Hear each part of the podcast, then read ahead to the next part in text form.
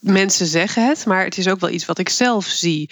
Maar ik denk ook dat we inmiddels in een maatschappij leven waarin dat ook meer geaccepteerd is. Het, het is veel individualistischer.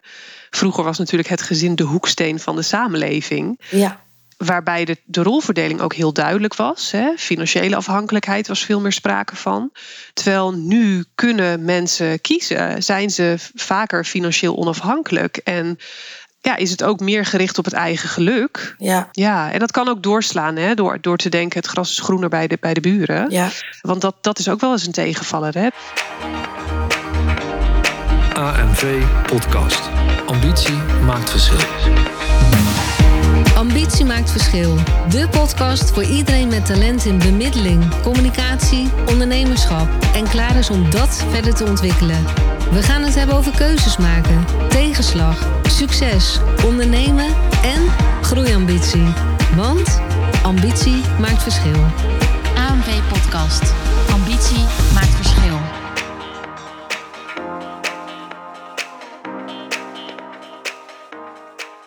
Welkom bij weer een nieuwe aflevering van de AMV-podcast Ambitie maakt verschil. In deze podcast heb ik als gast Roos Guldenaar van Vitaal na Scheiding. Ik ga met haar in gesprek over haar bedrijf, missie en ambitie. Want wat drijft haar om zich zo in te zetten voor ouders in en na scheiding? Wat is haar werkwijze? Wat ziet zij in de praktijk? Kortom, meer dan genoeg vragen heb ik. Dus laten we maar gewoon beginnen. Van harte welkom, Roos. Leuk dat je er bent in onze podcast. Dankjewel Marion, heel erg leuk om hier te zijn. Ja, ik heb wat dingen genoemd al natuurlijk. Maar misschien goed als jij jezelf even kort wil voorstellen aan onze luisteraars. Ja, helemaal goed.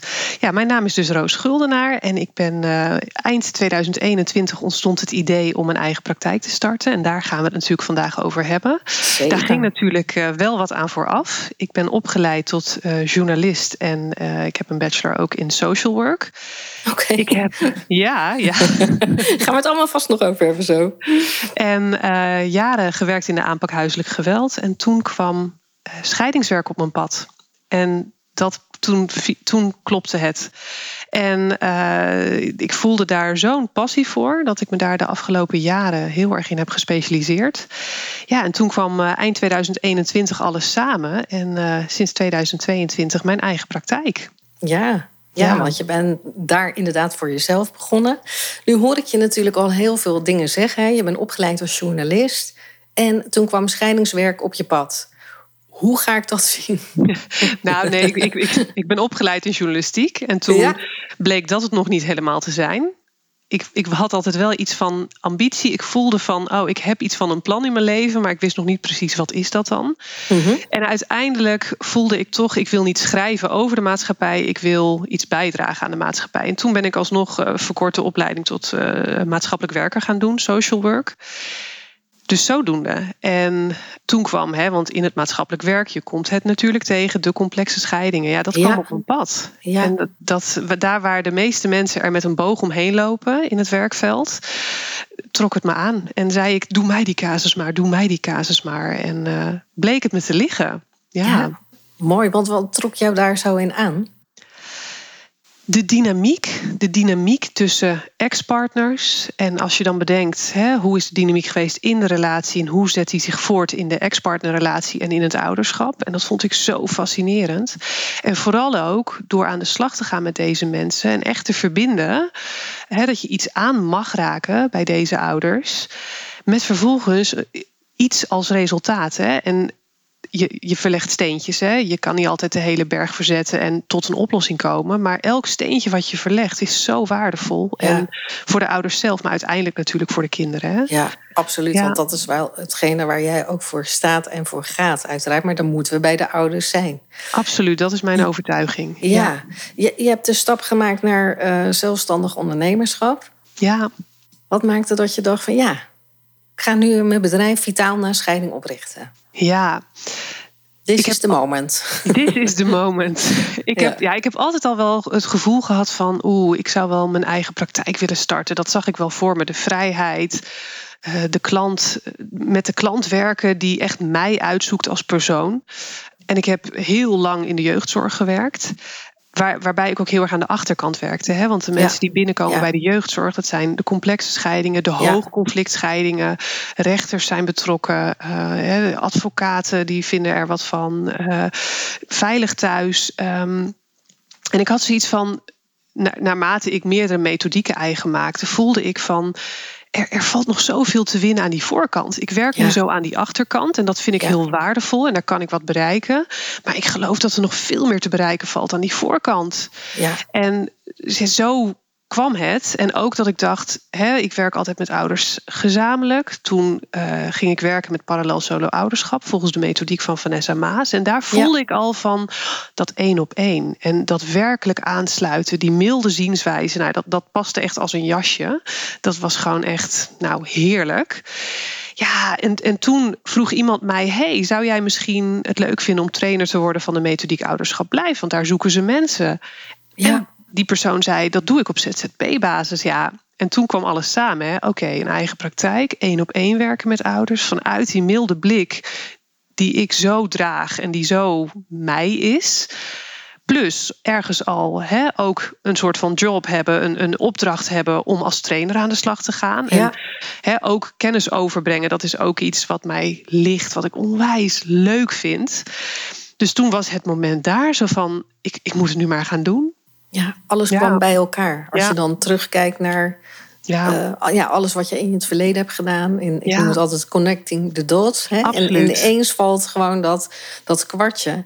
Dus eigenlijk ben jij vanuit de visie begonnen van... ik moet meer naar die voorkant. ja, echt aan de voorkant. En ik denk namelijk niet dat eh, gescheiden ouders hulp alleen nodig hebben op het moment dat het helemaal misgaat. Ik denk dat je in de preventie, heel populair woord natuurlijk, maar Ja. ik geloof er wel heilig in. Ja, In die absoluut. preventie kun je zoveel winnen en voorkomen. Hè? Ja, ja. En ik denk, ehm, of wat ik om me heen zie, scheiding wordt ook nog heel vaak onderschat. Hè? Mijn klant Ja. hoort ook zo vaak. Het is nu toch al een jaar geleden, dus ik Ja. bedoel, hou, hou nu maar op, Ja. weet je wel. Alsof, alsof er zo'n ehm, houdbaarheidsdatum Ja. op zit. Hè? Zo Ja. van na eh, periode X, dan is Ja. het gewoon klaar en door met je, met je leven. Ja, en zo werkt het gewoon niet. Hè? Het, is, het is een live event en ik vind dat je Ja. daar echt recht aan mag doen.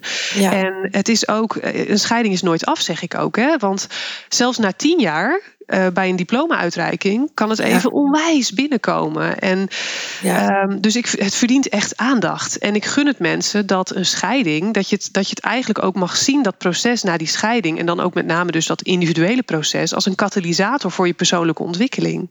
Ja, want, want dat is ook echt wat ik wil bewerkstelligen met mijn klanten. Hè? Dat ze komen niet alleen om de scheiding een plek te geven. Eh laat zei een klant afgelopen week van... ja, het is natuurlijk niet alleen die scheiding. Hè? Het is echt een transformatie. Want Ja. ik kom helemaal terug bij mezelf. En niet Ja. alleen in het kader van de scheiding... maar gewoon wie ben ik eigenlijk? Wat wil ik eigenlijk? Waar sta ik voor? Wat heb ik als kind zijn meegekregen? Welke boodschap heb ik in mijn huwelijk meegekregen? En vooral, welke boodschappen wil ik nu gaan dragen... Ja. en uit gaan dragen naar mijn kinderen? Dus het is veel meer dan dat. Ja, nee, maar dat is het ook. Hè? En, want want jij, jij geeft ook aan, het is veel meer dan dat. En daar, daar ben ik het zo mee eens. Want het is zo'n persoonlijk ontwikkelingstraject eigenlijk ook. Want eh, ik, ik ben ook zelf gescheiden, hè, zoals eh, de, de luisteraar denk ik onderhand wel weet. Maar dan op een gegeven moment kom je inderdaad op een punt dat je denkt van ja, wa- wat wil ik eh, wel? Wat wil ik ook niet meer? Eh, wat heb ik nodig?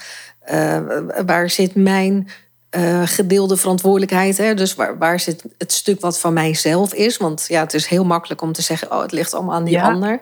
Ja. Maar we hebben ook een eigen inbreng, denk ik, in, in alles. Dat vergeten Ja. we, denk ik, ook nog wel eens. Ehm, want wat zie jij gebeuren ook bij mensen in scheiding? Eh, nou ja, een beetje voortbordurend op wat jij nu zegt, is dat de focus ook heel vaak ligt op die andere ouder, hè, Ja. op die ex-partner. Ehm, en, en wat ik dan zie op het moment hè, dat ouders bij mij binnenstappen voor een traject, zij willen al iets. Hè, zij voelen al van ik wil hier iets mee, ik wil Ja. iets voor mezelf. En na een aantal gesprekken wordt vaak duidelijk van, oh, maar het feit dat ik zo naar die andere ouder kijk, zegt ook iets over de angst van mezelf om echt naar mezelf te gaan kijken. Ja. Want dat is ook heel eng. Ja. Om stil te gaan staan bij de pijn die eronder ligt. Oh, om stil te gaan staan bij de verliezen die ik heb geleden. Om die te voelen en die te doorvoelen. Ja. En vervolgens verder te kunnen. Alleen op het moment dat het kwartje valt van. Ja, bij die ander ga je niet iets vinden, hè? niet meer. Eh, je gaat daar niet iets vinden, niet een oplossing, niet hoe jij je leven verder gaat vormgeven. Dus eh, ja, echt de focus mag op jezelf gaan liggen. Ja. En uiteindelijk, want het, eh, ik krijg die vraag wel eens van je, jij werkt met een ouder alleen. Terwijl ik heel erg een systemische blik heb. En ik heb dus ook heel erg de overtuiging, ook al werk je met een ouder, je werkt wel systemisch. Hè? Want Ja. In dat grote rad, als je aan één radertje draait, Ja. gebeurt er natuurlijk op alle vlakken wat. Hè? Ja, nee, ja, absoluut waar. En, en als je dan ehm, kijkt, want je zei net van, eh, weet je, na periode X, nou ja, dan eh, moet je maar stoppen met het eh, tussen haakjes gezeur over die scheiding. Hè. Dan is de omgeving het wel een beetje zat. Ja. Merk je ook dat mensen zeggen van, ja, iedereen gaat tegenwoordig zo makkelijk scheiden. Hoe, hoe, zie- hoe kijk jij daar tegenaan? Herken je dat, dat mensen dat eh, aangeven? Hmm. Nou, ik, ik, ik denk ook wel dat men, ja, mensen zeggen het, maar het is ook wel iets wat ik zelf zie. Maar ik denk ook dat we inmiddels in een maatschappij leven waarin dat ook meer geaccepteerd is. Het, het is veel individualistischer. Vroeger was natuurlijk het gezin de hoeksteen van de samenleving. Ja, Waarbij de, de rolverdeling ook heel duidelijk was. Hè. Financiële afhankelijkheid was veel meer sprake van. Terwijl nu kunnen mensen kiezen. Zijn ze vaker financieel onafhankelijk. En ehm, ja, is het ook meer gericht op het eigen geluk. Ja. Ehm, ja, en dat kan ook doorslaan hè, door, door te denken: het gras is groener bij de, bij de buren. ja, Eh, want dat, dat is ook wel eens een tegenvaller. Hè? Dat je denkt, soms denken mensen: scheiding is dan de oplossing. ja. Maar Maar vergis je niet. In dan begint het scheiding, eigenlijk pas, hè? Ja, ja. Ja, maar, maar heb, heb je dan het idee ehm, dat mensen er te weinig aan werken aan de relatie? Nou, ja, ik vind dat lastig. Want ja, dat verschilt. De- ja, ik kan, nou, ik kan Ja. daar niet een eenduidig antwoord op Nee. geven. Want er, er Nee. zullen mensen zijn. Hè, maar dat heeft natuurlijk ook weer te maken met je eigen gezin van herkomst. Hè. Wat heb je daarin als boodschap meegekregen? Ja. En als jij eh, ervoor hoort te vechten, dan zijn dat, hè, dat, dat is de boodschap die je eh, hebt meegekregen van huis uit. Dan zijn dat ook wel de mensen die een huwelijk heel erg proberen te laten slagen. Ja, Je hebt wel twee personen nodig hè, om Ja. dat te doen. Ja, Ja. in je eentje kun je dat niet redden. nee. Maar ik, mijn klant heeft over het algemeen toch, ik hoor wel vaak, ik heb jaren geprobeerd om er toch iets van te maken nou hoor. ja, precies. Eh, wa- waarom eh, zeg ik dat? Omdat ik dat natuurlijk vanuit eigen ervaring eh, ook herken. Maar ook natuurlijk, wij hebben ook scheidingspraktijk jarenlang gehad. Ja. En dan hoorde ik mensen inderdaad ook gewoon zeggen dat de, de omgeving, dus de buitenwereld, zeiden van, "Huh, nou, maar jullie gingen nog twee keer per jaar op vakantie. En eh, het, is tegenwoordig allemaal zo makkelijk. Als je eh, een week niet leuk hebt met elkaar, dan gaan mensen maar scheiden. Hè? Echt letterlijk. Eh, terwijl ik denk, je hebt geen idee wat Nee. voor water er al door de Maas is gegaan. Nee. Wat er al gebeurd is. Je kan nooit in de keuken bij de ander kijken. En het, het raakt zo, hè, als mensen zo kort door de bocht Ja. iets zeggen. Dat is, Maar dat is echt je doet- ongelooflijk. Je doet iemand ook echt tekort. Ja. Hè? Door dat Ja. te zeggen, je doet iemand echt tekort. Je ziet Ja. iemand niet oprecht. Nee, en, en, en ook ehm, nou ja, wat jij zei van die periode van eh, verwerking. Ja, dat is natuurlijk voor iedereen heel persoonlijk. Ehm, ik, wat, wat ik zelf wel merkte is eh, na mijn scheiding dat mensen zeiden: Huh, maar nou, nou is het toch wel klaar, want jij was degene die het besluit heeft genomen. Ja. Ik, ja, dat is ook wel zo. En dat is misschien dat je dan zelf, of nee, dat is niet misschien, dat is wel dat je dan zelf verder al in die verwerking zit. Ehm, als degene die dan zeg maar even tussen haakjes de achterblijver is. Eh, maar het maakt het niet makkelijker. Nee, en het kan, het kan voor sommige mensen ook juist een moeilijkere positie zijn. Ja. Hè? Want jij bent verantwoordelijk. Jij Ja. hebt die keuze gemaakt. Jij Ja. hebt ervoor gezorgd dat jouw, even gechargeerd, Precies, dat, dat jouw kinderen. Ja. opgroeien, hè, dat jouw kinderen Ja. opgroeien in een niet intact gezin, zonder Ja. beide ouders aan hun zijde. Dus, dus dat is ook zo- nog wel een last hoor. Ja, je moet dealen met dan eh, de, ja, de, de vooroordelen hè, van mensen en de zeker. veroordelingen ook eigenlijk wel. Zeker. Eh, en, en inderdaad ook wat je zegt van ja, jij bent degene die de stekker eruit trekt. Ja, dat, daar moet je ook eigenlijk wel mee dealen. En dan op het moment dat je in een eh, volgende fase stapt met een samengesteld gezin, wat ook niet per definitie gelijk heel eh, eh, soepel gaat, dan, dan hoor je ook natuurlijk wel weer reacties dat mensen zeggen: ja, maar jij kiest hiervoor. Ja, Moet je nu niet zeuren. ja. Ik, ik ja. vond het altijd zo. ja, interessant, bijzonder, maar ook dat, dat ik oprecht zat af te vragen waar komt dit vandaan. Daar, daar Ja. is natuurlijk ook mee intrinsieke motivatie voor het, het werkveld ontstaan, uiteraard. Maar ja, ik, ik vind het altijd wel heel boeiend. Ja, ja, absoluut. Merk jij dat ook? Dat mensen eh, zo eh, daarin kunnen zitten van hé, hey, met dat schuldgevoel eh, van ja, ik ben toch degene die dit Zeker. heb genomen. Ja, hè? Want ja, met trouwen heb je twee keer ja nodig, met scheiden één keer nee. Klopt, en da- zeker. en ja, dan moet je daar wel voor staan. Ja, nou ja, ik zie natuurlijk beide kanten. Hè. Ik zie eh, de tweede beslisser, hè, zoals we het wel noemen. De, Ja. de achterblijver, zoals jij het mooi ja, zei. ja, Eh, die, die zie ik. Maar ik zie ook inderdaad de eerste beslisser... die inderdaad het scheidingsbesluit heeft genomen. ja. En eh, dat is een worsteling. En ja, niet zelden is het ook zo dat de kinderen boos zijn op mama. Want die heeft de stekker eruit getrokken. Hè? Dit is mama's schuld. En dat is als ouder zijnde natuurlijk wel heel zwaar hè? Om, die te horen. Ehm, dat is pijnlijk. Want je hebt al nee, maar dat, dat is best een traject. Hè? Dus wat jij ook zei, het, het is echt een heel persoonlijk ontwikkelingstraject. Wat je gewoon, waar zoveel lessons learned in zitten en waar je jezelf ook heel hard tegen kan komen. Ja. Maar e- even terug, Roos, naar jouw eh, bedrijf. Vitaal na scheiding. Wat is vitaliteit voor jou? Vitaliteit is dat het mag stromen. Hè? Dat, je, Mhm. dat alles er mag zijn. Dat je de mooie dingen kunt ervaren. Dat je de pijnlijke dingen kunt omarmen. Eh, leven, echt leven. Dat het stroomt, dat het gaat. Dat het ehm, genot, pijn, alles bij elkaar. Dat het je goed gaat. Dat het je Ja. goed gaat. En dat Ja. je het leven leidt wat je wenst. Want het leven is nu, hè? Dus ik gun het mensen zo dat ook mensen die na een scheiding vastzitten, en soms wel jaren, hè, ik, Ja. gun het, ik gun het ouders zo dat ze het proces aangaan. Ja. Omdat daar is zoveel in mogelijk. En ehm, ja, maar goed, terug, vitaliteit. Ja. ik ga dan Nee, maar ik ben ik, zo ik begrijp het hoor. Want Ik, je, je neemt echt mee in jouw verhaal. Want Ja. mensen, wat jij zegt, die jarenlang blijven zitten, die verzuren bijna. Hè? En dat is zo ontzettend zonde voor, voor de persoon zelf, maar ook voor heel eh, gezin. Hè? Als daar kinderen Ja. ook bij zijn, maar ook voor de omgeving. Want Ja. op een gegeven moment denk je, ja, och, kom op, ga het. Nou, iemand kan heel erg vastzitten, hè, zonder het zelf heel erg door te zitten. Maar ook hè, door vast te zitten in rouw kom je niet verder. Hè. Je, je, je blijft zitten in dat verlies, waardoor die nieuwe perspectieven niet komen. En ehm, heel vaak hebben ouders, en dat, dat is in Nederland eh, nog heel erg zichtbaar, van je moet het zelf doen.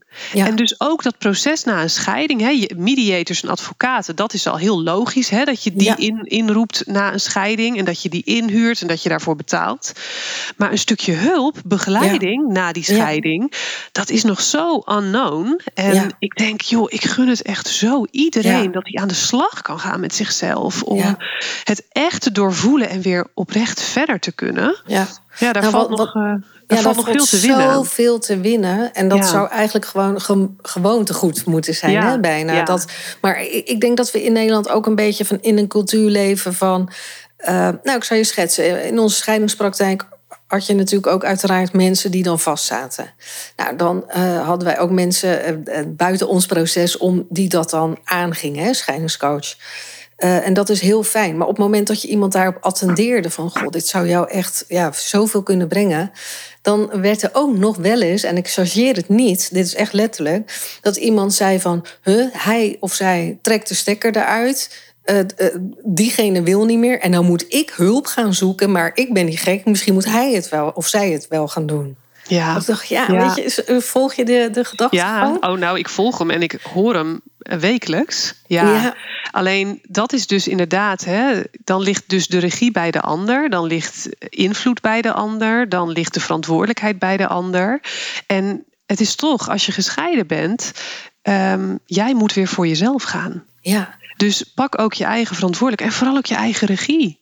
Nou ja, En dat- vooral dat. Ja, ja. Maar, maar da- daar- er werd wel geredeneerd van het wordt mij aangedaan en dan moet Ja. ik. dat vond Ja. ik altijd ook wel heel. Ja, ik kon, ik kon het wel volgen hoor, overigens. Weet je, je moet ook met compassie naar kijken. ja, maar zeker. eh, jij en ik weten gewoon dat het mensen zoveel kan. Ja. eh, kijk, ik vind het woord in je kracht zetten ook als een beetje een jeukwoord. Ja. Maar het, het is wel natuurlijk op een gegeven moment dat iemand naar zichzelf durft te kijken: van wat heb ik nodig? Eh, Ja. Wie ben ik nu nog als individu? Hè? Want je wordt natuurlijk losgetrokken uit een systeem. ja, ja. En, het wat- is dus wat- niet. Ja. Oh, ja. ja, nou ja, wat je zegt, hè, het is niet uh, dat ik zeg van hè, ga naar jezelf kijken. Dat is niet hè, belerend bedoeld, maar het is vooral van oh, ik gun het je zo. Want Ja. daar, daar valt de winst te behalen. Daar ligt de sleutel. ja. Ja. Eh, wat kenmerkt jouw aanpak, Roos? Eh, mildheid. Mhm. Ja, wat, wat kenmerkt mijn aanpak? Ik denk oprecht naast een klant te gaan staan, echt inchecken en waar zit jij? Wat heb je nodig? Iemand oprecht horen en niet zo snel naar de oplossing willen. Want Mhm. ik, ja, dat bied ik niet aan. Ik bied niet de oplossing. Ik, ik, Nee. heb heel, ik heb tools en ik kan de, de weg wijzen, maar uiteindelijk is het wat doet iemand er zelf mee? Ja. Dus dat is eh, aan de ene kant eh oprechte interesse aansluiten. En aan de andere kant ook ja, een stuk kennis. Hè? Kennis over eh, wat komt er kijken bij een stuk verwerking. Hoe zit dat met ouderschap na scheiding? Hè? Want ik ben ook eh, SKJ eh, geregistreerde jeugdzorgprofessional. Hè? Dus ik kan ook daarin handvatten geven, tools. Hoe om te gaan met dat ouderschap. Wat hebben je kinderen van jou nodig? Maar ook wel die balans vinden in enerzijds hè, het stuk verwerking. En anderzijds ook het creëren van die nieuwe perspectieven. Het vinden van balansen. Hè? Werk, privé, de kinderen wel, de kinderen er niet. Ja. Ehm, zelfzorg, netwerk, het overzicht weer creëren. Ja. Met, met daarbij dus de juiste balansen. Want ik- ik werk dus met die pijlers: hè, de verwerking, ouderschap, nieuwe perspectieven, zelfzorg, netwerk en work-life balance. Ja. Dat zijn de Ja. uitgangspunten, dat zijn de pijlers. En eh, van daaruit gaan we continu kijken: hey, hoe staat het op die gebieden en hoe, hoe kun je daar meer balans krijgen? Ja, ja En- eigenlijk gewoon heel je levenswiel. Ja, Van ja. Waar, geef je jezelf een onvoldoende op welk thema? Ja, Mooi. Ja. Want wat, wat is het allerbelangrijkste wat jij nu doet vanuit jouw dienst? Het allerbelangrijkste is, ik denk toch wel ouders weer een nieuwe toekomst geven. Of in ieder geval dat toekomstbeeld weer laten zien hè, wat er is. Dus eh, eh, hoopvol, hè, krachtig. eh, weer vertrouwen krijgen. Weer, weer die levensenergie voelen. Ja. En wat daarbij essentieel is, want als je zegt wat, waar staat mijn aanpak voor? Het is die balans. Hè. Ik geloof heel erg in het duale procesmodel rondom rouwverwerking. Aan de ene kant is het zo belangrijk om stil te staan bij de geleden verliezen. Daar aandacht voor te hebben niet meer te vluchten voor die gevoelens, maar ze te voelen en ze ook te doorvoelen. Hè? Niet alleen ze te duiden en erbij stilstaan, maar ze echt doorvoelen. En daarbij ook voldoende aandacht hebben voor die nieuwe perspectieven, voor die stip op de horizon. Als je alleen maar met verliezen bezig gaat, of alleen maar met het toekomstperspectief, het lukt niet. Je komt Nee. niet verder. Nee. Dus het is zo belangrijk dat daar een balans in zit. Dus dat is wat ik continu doe in mijn trajecten. Die balans vinden tussen enerzijds hè, dingen uit het verleden, dingen uit. eh, en dan heb ik het niet, niet eens alleen over de scheiding, hè, maar ook bijvoorbeeld je gezin van herkomst. De kernovertuigingen die jij hebt meegekregen, hoe jou die nu in de weg kunnen zitten. Hè, belemmerende gedachten. We hadden het er net al even over Ja, eh, voordat we de podcast zeker. starten. Kan je zo stagneren? Ja, en daar dus die juiste balans in vinden, zodat iemand een gezond rouwproces doorloopt. Ja. Ja. want dan pas eh, nou ja, gaat weer flowen eh, Ja. richting de toekomst. Ja, Ehm, maar, maar vitaal na scheiding. Hè? Je spreekt ook werkgevers aan ja, om uitval te voorkomen. ja. Want wat is jouw ervaring? Hoe wordt hier nu mee omgegaan? Ja, mijn ervaring is dus positief. Ehm, tot nu toe hebben vrijwel el- el- elke werkgever ehm, heeft tot nu toe ja gezegd. En dan moet ik daarbij zeggen, de meeste klanten vinden mij via LinkedIn. Mhm. Eh, dat is een van de belangrijkste platformen waar ik eh, eh, gevonden word. Ja. Dan zijn het mensen die zeggen. Je tone of voice spreekt me zo aan. Je website, het klopt gewoon. Dit is wat ik wil. En dan, hoe zit dat dan met de werkgever? Dus hè, daar gaan we over in gesprek. En vervolgens gaat eh, eh, deze klant, deze ouder, naar de werkgever. Ja. Eh, en hè, ik schrijf altijd een voorstel. En dat is ook een, een, een voorstel met body. Dus ik ga niet een offerte sturen. Ik, ik vertel echt wat is de meerwaarde van het traject. Hè? Ja. En eigenlijk zegt elke werkgever: super, goed plan, goed onderbouwd. Ja, Ja. dit is akkoord. Geweldig. Dus je merkt wel dat er echt budget voor wordt vrijgemaakt. Zeker, zeker. Ah, dat, dat, dat is al een hele mooie ontwikkeling. eh, gezien een paar jaar geleden. Toen werd er natuurlijk nog veel, ook door werkgevers, gezegd: van ja, maar het is de, eh, niet de verantwoordelijkheid ja, eh, van mij als werkgever. ja, Terwijl ja, weet je, de cijfers in ziekteverzuim liegen er natuurlijk ook Nee. niet om. Dus ja, dan wordt het ook natuurlijk een beetje een kostenbatenanalyse, denk ik. Ik denk dat je als werkgever eh, daar dan ook wel een stukje eh, verantwoordelijkheid eh, mee hebt hè, met mensen in je team. Ehm, maar ik, ik vind het fijn om te horen dat, dat jij daar positieve reacties eh, op krijgt. Ja, ja, en ik moet zeggen, ja, kijk, het is win-win. En hè, dat is natuurlijk mooi meegenomen voor, voor hè, de ouder die zelf graag uh, begeleiding wil. Maar uiteindelijk heeft een werkgever er ook heel veel aan. Op het moment, stel je voor, ik had laatst een vader die zat al 100% in het verzuim. En richting het einde van het traject is hij weer 100% aan het werk. Ja, ja daar is zo'n werkgever dol blij mee nou, natuurlijk. Absoluut. En wat ook zo is, is dat in, in, het, in de laatste evaluatie geeft die werkgever ook aan de werknemer is zo dankbaar dat hij dit mocht doen. Ja, je hebt gelijk loyaliteit. Ja, dat ook. Hè? Daar gaat het ook over. Ja. En ik nou denk, ja, dat is belangrijk natuurlijk ook. Kijk, en wat je zegt, hè, het is, een scheiding zit in de privésfeer. En dan is altijd een beetje de vraag, hè, en ook wel een kritiekpunt. Ja, maar dat zit in de privésfeer. Daar is de werkgever niet verantwoordelijk voor. Nee, alleen op het moment dat er natuurlijk sprake is van verzuim, dan raakt het wel degelijk de werkgever. En ik denk ook anno 2022 vraagt werkgeverschap ook wel iets anders. Hè? Het is meer dan alleen een salaris uitbetalen. Er is zo'n krapte op de arbeidsmarkt. Dus ik denk en, en... Nou ja, we moeten, we moeten goed omgaan met het uh, kapitaal van mensen. Hè? Ja, zeker. Of het menselijk kapitaal, hè, moet ik eigenlijk zeggen. Want ja, precies, hè, dat is ook zo wat je terecht zegt. Hè, dat is iedereen wel bekend. De krapt op de arbeidsmarkt. Op het moment dat uh, de druk is natuurlijk heel hoog. De cijfers op burn-out stijgen. Uh, nou ja, weet je, noem even alle facts maar op. Maar we hebben er wel allemaal mee te maken. Ja, ja. En, en, dus mooi dat dit soort initiatieven er dan zijn. Ja, ja, heel fijn. En fijn dat werkgevers er zo voor openstaan. Ja. Ja, ja. Want, want Roos, op je website hè, eh, schrijf je ook dat een scheiding nooit af is. Ja. Nou, dit, zagen wij natuurlijk uh, zelf ook destijds in onze eigen praktijk. Met name als de relatie niet goed werd afgehecht. Ja. Hoe, hoe zie jij dit?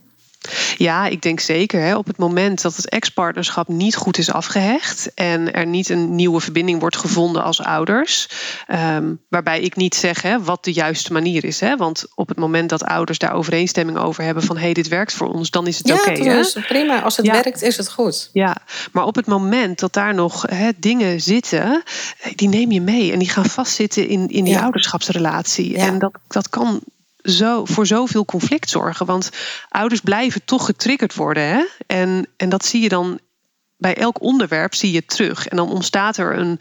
Hè, er ontstaan dan vaak discussies op onderwerpen. Maar eigenlijk moet je natuurlijk niet naar die standpunten kijken, naar die onderwerpen, maar wat, naar wat daaronder ligt. Hè? Van wat wordt er nou zo geraakt? Hè? En daar moet je mee aan de slag gaan. Ja. Ja. ja. heel belangrijk. Want kijk, um, en, en dat is onze visie daar ook natuurlijk op. Dat een scheiding is niet uh, iets van juridisch even aftikken. Jij het huis, ik de spullen, de kinderen, omgangsregeling, klaar. We hebben een vaststellingsovereenkomst. Rechtbank, we zijn gescheiden. Nee, het zit hem juist in die transitie van die rollen. Dus echt van dat partnerschap naar ouderschap als de kinderen zijn uiteraard. Maar ook dat die relatie afgehecht is. Dat de waarom-vraag is beantwoord. Dat, dat mensen daarmee een start positie weer kunnen vinden voor zichzelf. Ja. Dan pas kunnen zij verder. En niet als even dat stuk getekend is bij de rechtbank. En toedeloe, de scheiding is uh, geformaliseerd, zoals dat dan deftig heet. Ja. Maar juist die aandacht op die relatie. Ja, nou, en dat is waarom ik ook wel vaak zeg: als de handtekeningen gezet zijn, begint het eigenlijk ja, pas. Hè? En dan met name dat individuele proces. Ja, want en je als moet je natuurlijk daar dan niet mee aan het werk bent geweest met mensen al tijdens een scheiding, nou, dan, dan begint het, ja. uh, nou ik zeg het maar even plat, het gedonder wel daarnaast. Ja, ja. En dan kan er nog zo'n mooi plan liggen. Maar het. Nee, nee, nee. Nee, nee, ik, uh, nee maar dat is ook iets hè, waar wij in opleiden van. Ja, weet je, zo'n vaststellingsovereenkomst uh, maken met mensen is natuurlijk dermate belangrijk. Maar het is natuurlijk fantastisch als dat nooit meer uit de la komt. Dus dat je echt goed met elkaar het gesprek hebt gevoerd op scenario's. Uh, en, en dat de relatie ontvlecht is. Dus dat ze kunnen um, begrijpen of in ieder geval aanvaarden waarom dingen gelopen zijn zoals ja. ze gelopen zijn. Ja. Um, ja, en dan hoef je het er nog zelf niet eens heel erg mee eens te zijn. Maar dan kun je wel de motivatie begrijpen van... ja, oké, okay, ik snap wel dat iemand anders daar zo in staat. Ja, maar ja. dat geldt ook op werkende leven. Hè? Als jij ineens nu bij een bedrijf werkt en je wordt uh, weggesaneerd en je, je hebt geen idee waarvoor, ja, dan, dan stagneert ook jouw verwerkingsproces. Als die waarom-vraag niet beantwoord is, je kunt niet verder. En je zult vervolgens terugzien in de nieuwe relaties die je met een werkgever aangaat, dat daar angst onder ligt. Hè? Want Absoluut. oeh, je hebt de ervaring dat je zo bent afgeserveerd. Ja. Dus hè, dan, dan zit daar een pijnpunt, een kwetsuur. En het is wel goed om die uiteindelijk onder ogen te komen en, Ja. te- en, en uit te werken. Om niet dat gevoel mee te geven naar die nieuwe werknemer, eh, werkgever. Hè? Ja, Ja. nee, helemaal waar. Want ook eh, ja, zaken die je niet, eh, die, of die onverwerkt zijn, ja, die neem je ook naar volgende relaties eh, Ja. mee. En je gaat toch al met een, ja, een bepaalde blik kijken, oh zie je wel, ja, dan gaat het ook weer gebeuren. Dus dat is eigenlijk niet, niet, heel, niet heel handig. Nee. Maar, maar Roos, als ik kijk van, ehm, wanneer is jouw bedrijf succesvol? Wanneer is mijn bedrijf succesvol? Ja. Ehm, ja, succesvol vind ik altijd een beetje een Ja, ingewikkeld zo, woord. het was al heel Wat- interessant hoe Ja. iemand het woord succesvol al oppakt. Dan kunnen we ook definiëren wat Ja. is succes voor jou. Wat is succes? Su- ja, succes. Ja, ik vind, ik vind succes niet zo'n fijn woord. ja. Nou, jij mag er een woord aan geven. Wanneer is jouw bedrijf geslaagd? Mijn bedrijf is geslaagd als mijn klant mij weet te vinden en tevreden is. Dat ik voel eh, dat de klanten die bij mij komen. eh, dat dat ook de klant is waarvan ik denk, ik kan jou verder helpen. Maar dat die klant dus ook voelt, jij kan mij verder helpen. Hè? Dus dat die match er is. Ehm, ja, en dat ik dus inderdaad mensen zie binnenkomen hè, met, met, met schouders naar beneden en, en een blik waarvan je denkt, ja, oeh, het is nu heel zwaar. Maar dat je iemand gedurende een traject ziet opbloeien, hè, weer een twinkeling in, in, in die ogen ziet komen. En, en daarbij vind ik de bijkomstigheid, hè, dat het dus niet alleen het verwerken van die scheiding, maar dat er ook ouders zijn die gewoon een veel betere connectie krijgen met hun kinderen. Dat ze ook zeggen van Ja. door de handvatten die je me geeft Ja. over hoe, Ja. hoe te communiceren met mijn kind, hoe te verbinden met mijn kind.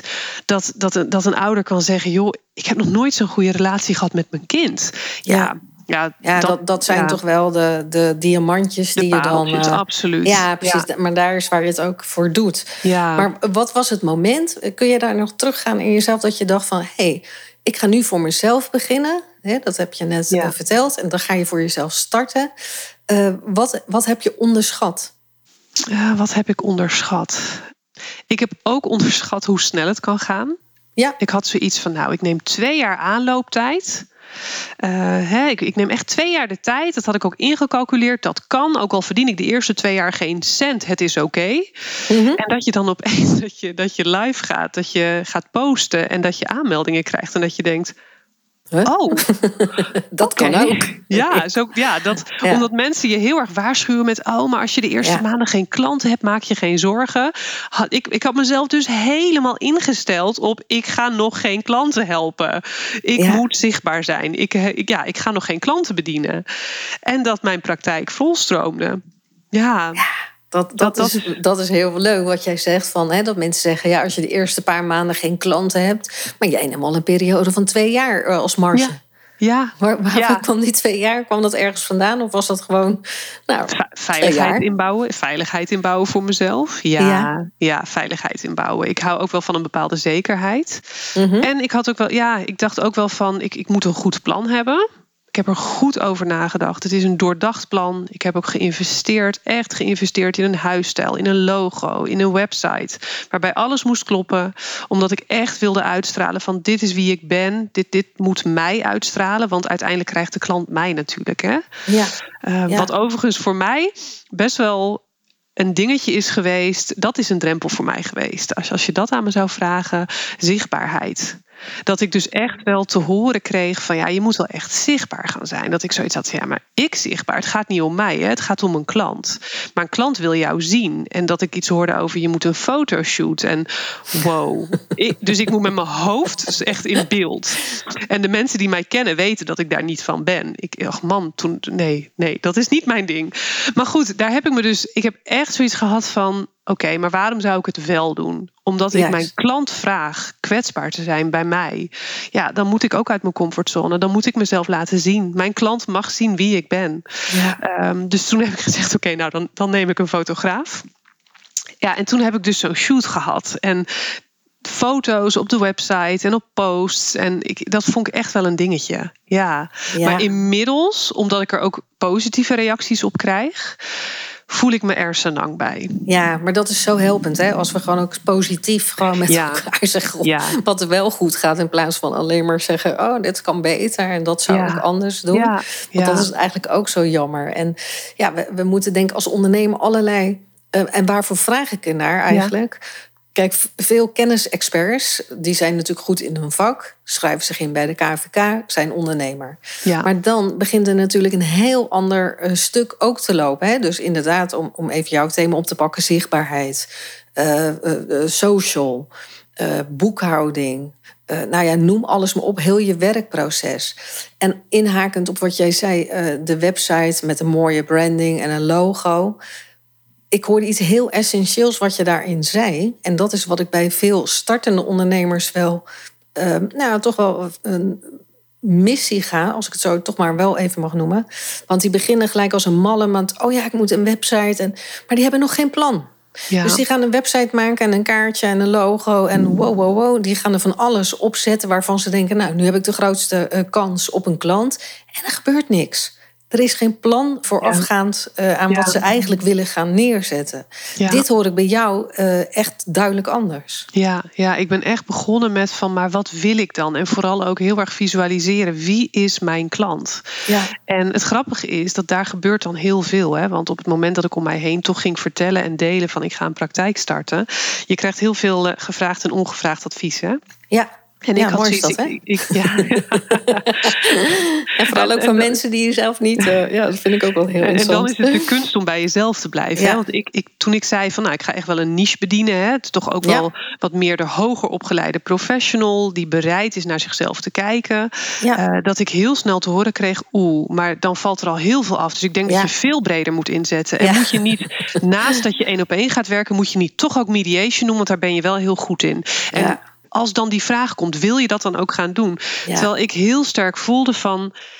Laat ik nou beginnen met een niche. Want Ja. als ik heel breed inzet, dan weet mijn ideale klant mij niet te vinden. Want ik spreek Nee. dan niet die klant aan.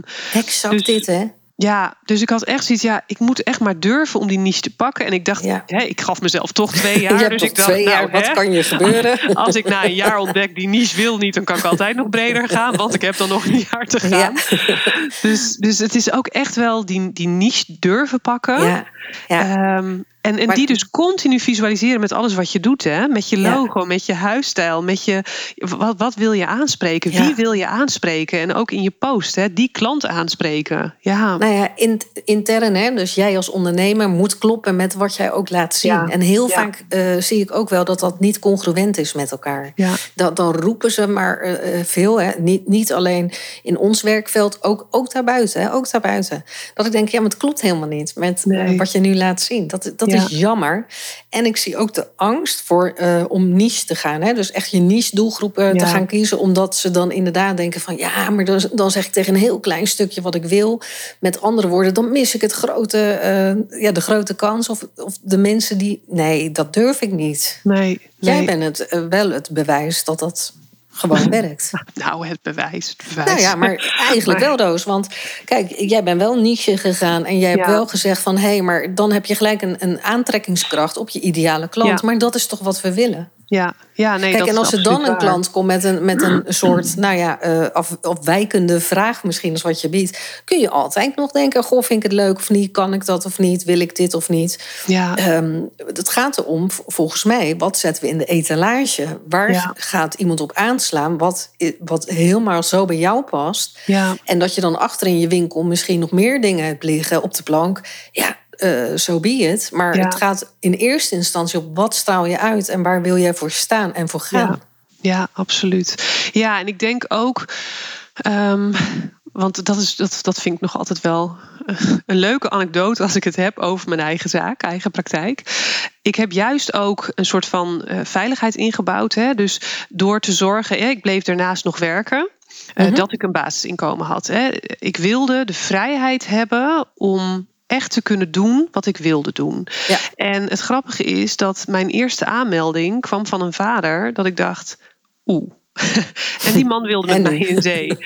maar ik dacht, ik moet niet met deze man in zee. Want deze man gaat nooit blij zijn met wat ik te bieden heb. Want hij wilde toch eigenlijk een beetje een quick fix. En die, hij had zoiets, jij hebt de oplossing voor mij. En toen dacht Ja. ik, maar ik heb, ik heb niet de oplossing voor jou. Hè, want ik heb natuurlijk nooit de oplossing voor een ouder. Die ligt in de ouder zelf.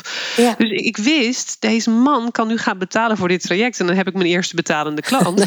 Ja, Maar dan dat- heb ik ook mijn, mijn- Nee, want dan heb ik ook een ontevreden klant. En dat is voor mij niet een fijne start. Dat wil Nee. ik niet. Nee. Dus, en doordat ik dus had gezegd van ik kan het me permitteren. Ik heb een goede basis. Waardoor ik echt kan gaan voor die niche. En echt kan zeggen dit is mijn klant. En die bedien ik het allerbest. Heb ik dus nee kunnen zeggen deze Ja. va- tegen deze vader. Ja. Wat, wat hij uiteindelijk ook nog heel erg waardeerde. Nou wat- ja, maar dat is het. Ja. Dat is het. Want, als je, want je kunt het goed onderbouwen waarom je iets niet doet. Waarom je nee zegt tegen een klant. En ook misschien aangeeft wat dan beter is bij die klant. Hè? Want Zeker. Natuurlijk zijn we daar dan als klant zelf zouden wij dat toch ook heel fijn eh, Ja. vinden. Maar ik hoorde je ook zeggen van ja, toen jij was begonnen, hè, dus met eh, die niche, dat mensen Ja. om je heen zeiden van ah, niet doen, dan heb je eigenlijk weinig kans op een klant en je sluit zoveel uit. Heb je, heb je ook een goed advies gekregen in die tijd? Ja, ik heb een heel goed advies gekregen. Ehm, mij werd ook getipt van ga met wat andere scheidingscoaches in gesprek. En de Mhm. eerste scheidingscoach die ik sprak, die zei ga vooral niet bij anderen kijken. Ga Ja. vooral niet Ja, bij andere eigen- scheidingscoaches kijken. Ja, en toen dacht ik, ja, je hebt echt helemaal gelijk. Want Ja. het, doet, het doet er niet toe. En Nee. het, kijk, want dat is natuurlijk het verschrikkelijke aan social media. Het is allemaal prachtig en eh, iedereen doet het fantastisch. Ja, maar het En leidt ook heel erg af Het, leidt heel erg af. Het leidt af, plus je gaat jezelf vergelijken. En Ja. stel je voor, iemand doet wat en dat bekt zo lekker. Ja, dat bekt voor die ander lekker. Ja. Maar als dat niet mijn taal is, dan past het niet. Hè? Dan ben ik niet meer congruent. En dan is mijn boodschap niet eenduidig. En spreek ik niet mijn klant aan. Ja. Dus ik vind het aan de ene kant. Ik vind het onwijs leuk, eh, omdat er gaat ook een wereld voor me open als ondernemer door te connecten hè, met, Mhm. met inspirerende en ambitieuze mensen, ook in het scheidingsveld. Hè, want die tref je nu. Hè. Dat is natuurlijk Ja. heel anders dan wanneer je gewoon in de jeugdzorg werkt. Ja, maar met absoluut. een eigen bedrijf, je krijgt zichtbaarheid en je gaat connecten. Je gaat aansluiten met mensen die ook gepassioneerd zijn, die een visie hebben. En het is onwijs leuk om elkaar te inspireren. Ja. Ja. Ehm, dat, dat is het mooie daaraan. Ja. Alleen ik denk op het moment dat je als ondernemer of startende ondernemer eh, gaat vergelijken, op websites gaat scrollen van andere mensen, want oh, zij doet dat zo goed. Daar ga je denk ik de mist in. Ja. Dus dat was echt de mooiste tip. Ga niet bij anderen kijken. Nee, Blijf volg bij je eigen koers. Ja, blijf, Absoluut. vooral blijf bij jezelf. En Ja, Ehm, ik ben het zo met je eens dat. Eh, kijk, alles is dichtbij, alles is te lezen, alles is te zien. De mooiste plaatjes gaan eh, over eh, het net. Natuurlijk raak je daar ook misschien onzeker van als je net gaat starten. Dat je denkt van ja, maar wat heb ik nu nog te brengen? Er zijn er al zoveel. Er zijn al zoveel mensen die deze dienst, wat ik neer wilde gaan zetten, ook al hebben. Ja, wat wordt mijn onderscheidend vermogen nog? En die laten zich afleiden. Of ze gaan denken van, oh, maar wat voor jou werkt, oh, dat, dat, dat pak ik ook een stukje. Van de ander pak ik ook een stukje. Maak zo'n beetje zo'n lapjesdeken, noem ik het altijd. ja copy-paste. En, Copy-paste. Copy en, en we kennen ze allemaal. Ik, in het begin eh, vond ik dat ook super vervelend als mensen dat eh, bij mij destijds eh, deden. Ja. Later ging ik het dan maar ombouwen, omdat ik dan zelf een beter gevoel van had. Dat ik dacht, nou, mooi compliment. Ja. Ehm, maar ja, het werkt gewoon niet. Want het is niet, ja, het is niet jij. Nee, en ik denk, hè, dat is toch het bij jezelf blijven. Dat is wat mensen voelen. En dat is ook wel hè, de klant die ik aanspreek. Wat die zo belangrijk vindt, is vanuit oprechte verbinding aan de slag gaan. Hè, aan zo'n Ja. coachingstraject. Dus oprecht verbinden, echt contact maken. Ja, en de enige manier waarop ik dat kan doen, is door bij mezelf te blijven. Ja. Door mijn post te schrijven in mijn taal, in, Ja. vanuit mijn visie, zonder me inderdaad te laten afleiden.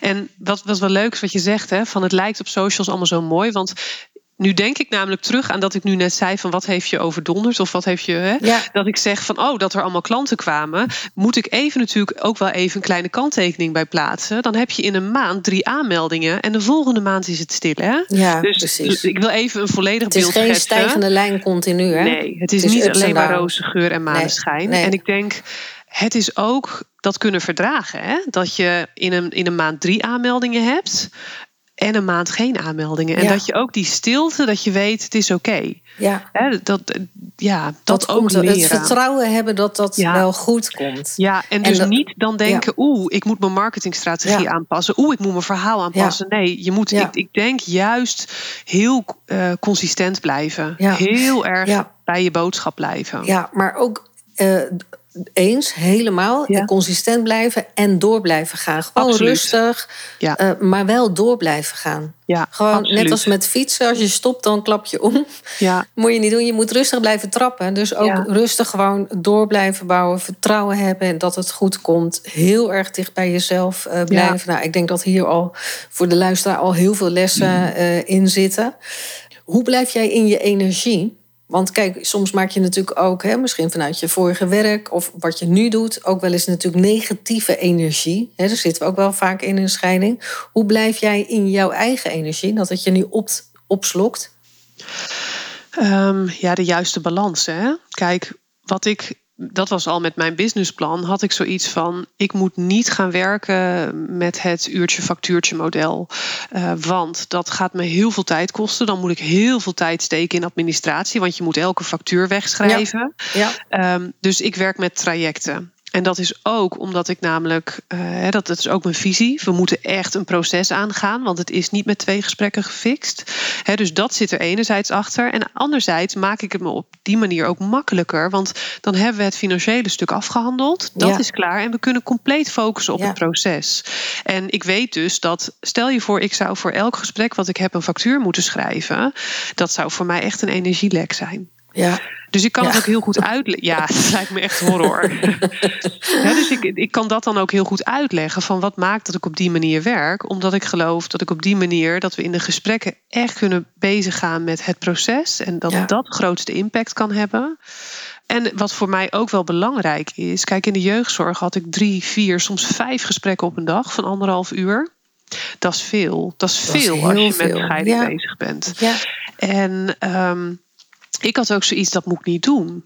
Ik, ik zou, hè, twee gesprekken is ideaal op een dag voor mij. Twee gesprekken van anderhalf uur, want dan kan ik me helemaal geven. Dan kan ik helemaal eh, aansluiten bij de klant, inchecken. We gaan er helemaal voor. Hè. Ik kan er voor 100% committed kan ik er zijn in dat moment.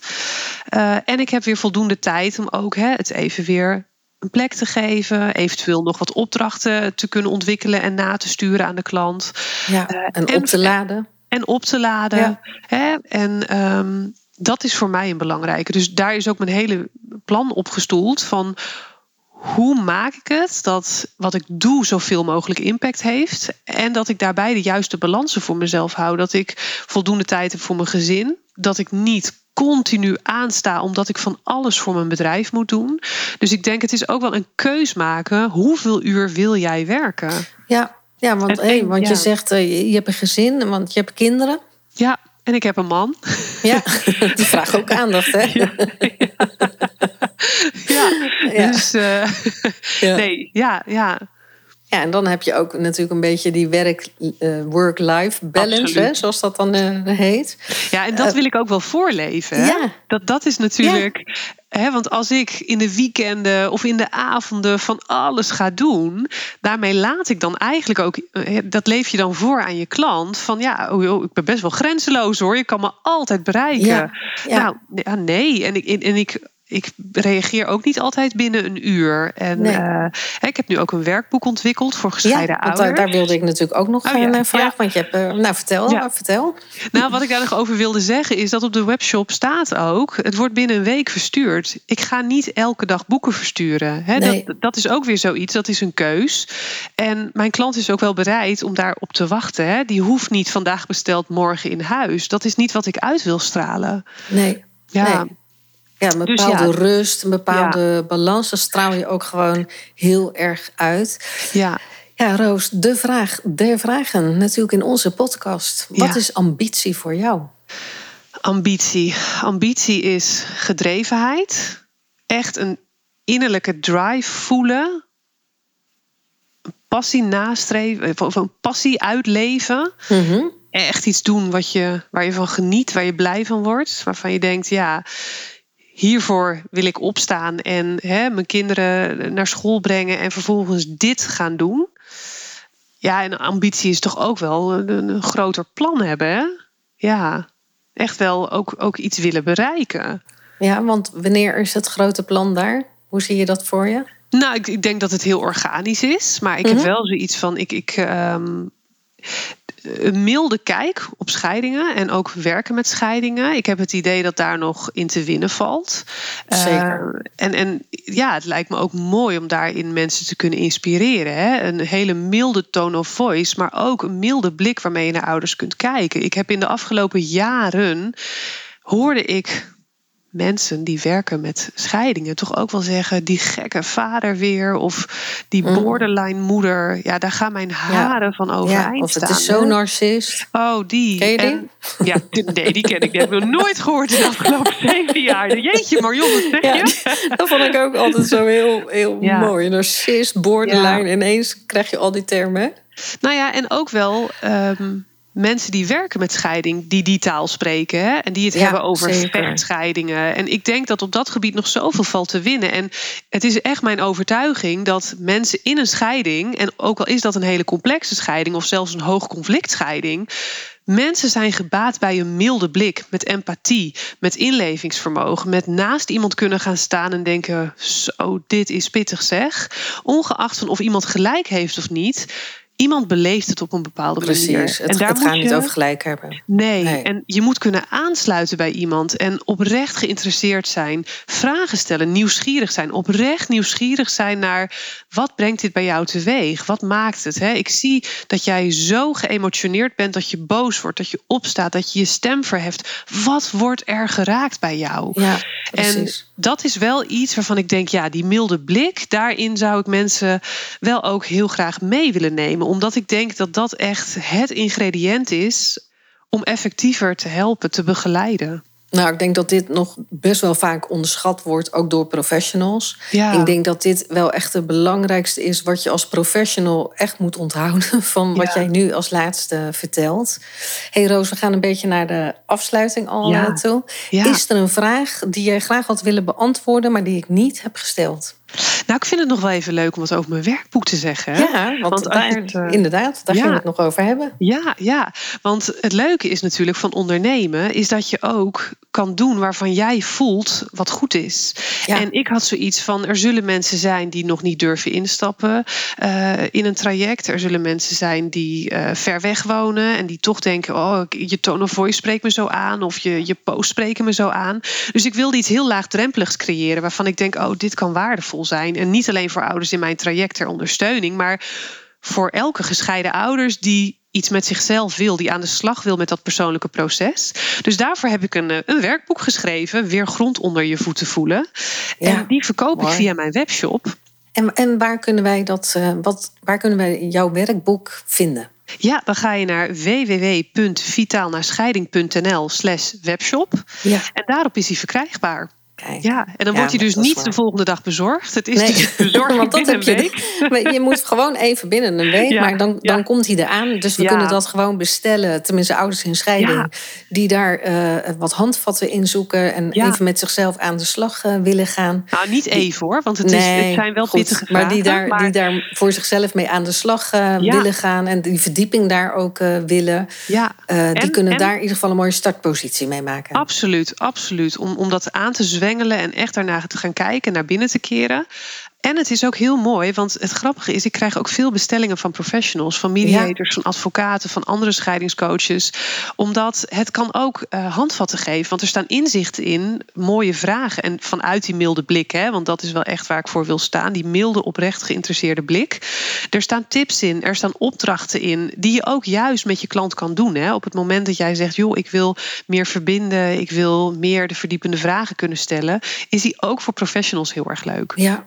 Ja. Nou, fantastisch. We gaan ook even jouw website nog in de show notes uh, zetten onder de podcast. Leuk. Nou, Roos, wat een inspirerende motivatie om dit zo uh, op de kaart te zetten en je hart te maken voor deze extra begeleiding aan mensen in scheiding. En deze missie, ja, die delen wij uh, dus in ieder geval. Absoluut. Ik wil je heel hartelijk bedanken voor dit mooie gesprek en voor jouw inzichten. En um, nou, op naar het mooie werk. Ja, dank je. En dank je wel voor de uitnodiging. Ontzettend leuk om hier met jou uh, van gedachten te wisselen. Dus dank je wel. Ja, geen dank. AMV Podcast. Ambitie maakt verschil. Dankjewel voor het luisteren. Uiteraard hopen wij dat jij hier nieuwe inspiratie of inzichten uit hebt gehaald voor weer een volgende stap. Als je met plezier hebt geluisterd en je bent nog niet geabonneerd op onze podcast, abonneer je dan via je favoriete podcast-app. Je kunt natuurlijk ook een review achterlaten. Daar zijn wij enorm blij mee. En als je vindt dat andere ondernemers naar deze podcast zouden moeten luisteren, deel deze podcast dan gerust met je netwerk. Wij zien nu al uit naar de volgende podcast. Dus graag tot de volgende keer. En weet, ambitie maakt verschil.